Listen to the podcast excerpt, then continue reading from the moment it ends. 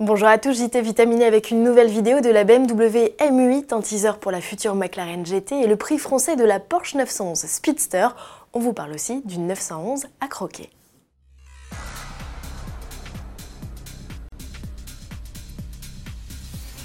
La M8 refait parler d'elle, si la sportive est toujours camouflée, BMW livre de nouveaux détails sur elle. On apprend notamment l'arrivée de boutons inédits sur la console centrale.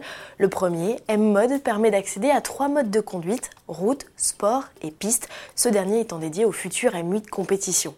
Le second réglage, Setup, permet d'accéder aux différents réglages de type suspension, direction et cartographie moteur. Nouveauté, il est désormais possible de paramétrer le freinage selon deux modes, normal et sport. Ce nouveau système, by-wire, comprenait sans liaison mécanique, a permis d'économiser 2 kg. Sous le capot, la mécanique est identique à la M5 avec un V8 4,4 litres de 600 chevaux. Comme la berline, les M8 coupés et cab sont des 4 roues motrices avec fonction déverrouillage de la transmission intégrale pour les transformer en propulsion. Leur présentation est prévue en juin. McLaren ne faiblit pas, le constructeur de walking planche actuellement sur une GT déjà croisée camouflée au travers une série de photos.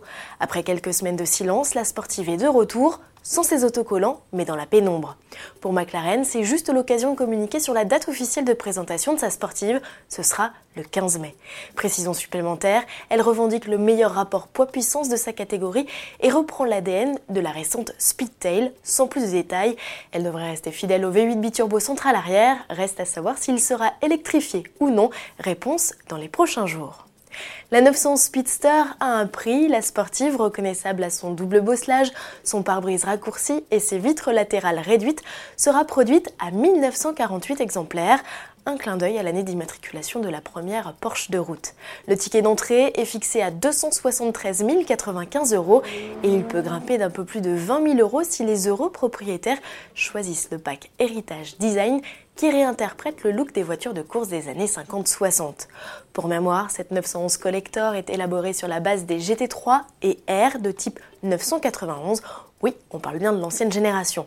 Sous le capot, on retrouve le 6 cylindres à plat 4 litres atmosphérique. Il développe 510 chevaux et 470 Nm de couple.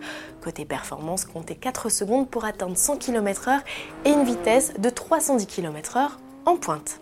Le saviez-vous, la lignée des Speedsters chez Porsche est née en 1952, l'ancêtre de toutes, c'est la 356 America Roadster. Avec sa carrosserie en aluminium fabriquée à la main, elle pesait 160 kg de moins que la 356 coupée. Elle n'a été produite qu'à 16 exemplaires outre-Atlantique et coûtait très cher. En 1954, le constructeur met au point une version moins exclusive du modèle, en l'appelant Speedster, le succès est immédiat grâce notamment à l'acteur James Dean. Ce n'est qu'en 1988 que le nom Speedster intègre le catalogue de la 911 et ce n'est qu'en 2010 que le constructeur s'est décidé à augmenter le nombre d'exemplaires produits pour satisfaire les clients de la marque.